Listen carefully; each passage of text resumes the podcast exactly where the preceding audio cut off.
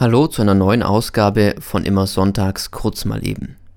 Ich weiß, der letzte Podcast war ein bisschen polarisierend. Einige von euch wollten es mir nicht so ganz glauben, andere fanden es dann zu direkt. Und wieder andere fanden es ganz lustig und genau richtig. Ich lasse das einfach mal so im Raum stehen, weil letzten Endes, ja, es ist alles so ähm, gedacht gewesen, wie es gehört hat. Also von dem her, kommt damit klar. Ja, klarkommen. Da fällt mir eine Geschichte aus dem ersten Semester ein. Ich war frisch an der Uni, Medien und Kommunikation hier in Passau. Und aus meiner Schulzeit kannte ich noch eine Figur aus der Radiobranche, nämlich Patrick Lünen.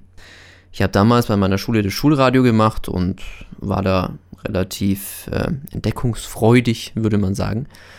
Und habe da auch damals ein Buch von ihm gelesen, fand es ganz toll und durch Zufall bin ich dann auf ein Seminar von ihm gestoßen und habe prompt teilgenommen. Das war zu Beginn meines Studiums. War soweit ganz schön, wenn man einfach mal auch den Menschen kennenlernt, der uns so ein bisschen inspiriert hat. Und dann habe ich versucht, hier in Passau beim Sender, unser Radio oder Radio Galaxy, mich zu bewerben und dort einfach weiterzumachen, wo ich in Augsburg damals aufgehört hatte. Das hat aber nicht funktioniert. Das war ganz seltsam.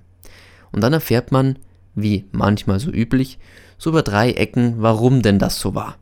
Und da hieß es dann, Benny, ganz ehrlich, du bist ein komischer Kauz. Und dir fehlt es an Spieltrieb. Außerdem, du kannst nicht so viel. Also vergleich dich nicht dauernd mit Michael Schumacher, wenn du das Gaspedal noch nicht gefunden hast. Und da stand sehr wortwörtlich in dieser Mail, die ich damals bekam. Und das ist natürlich erstmal ein Schlag in die Fresse.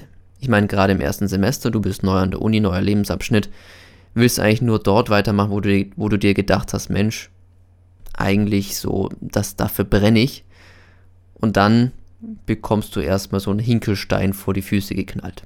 Aber wenn das nicht passiert wäre, ich hätte nicht zum Bloggen angefangen, ich wäre nicht zum Campusradio gegangen und letzten Endes, ich würde auch nicht hier sitzen und podcasten, was dem einen oder anderen sicherlich Freude bereiten würde nach meinem letzten Podcast, der so, äh, Gottes Willen.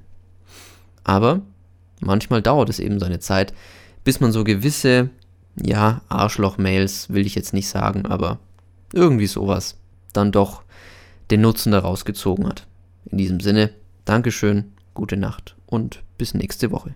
Ciao.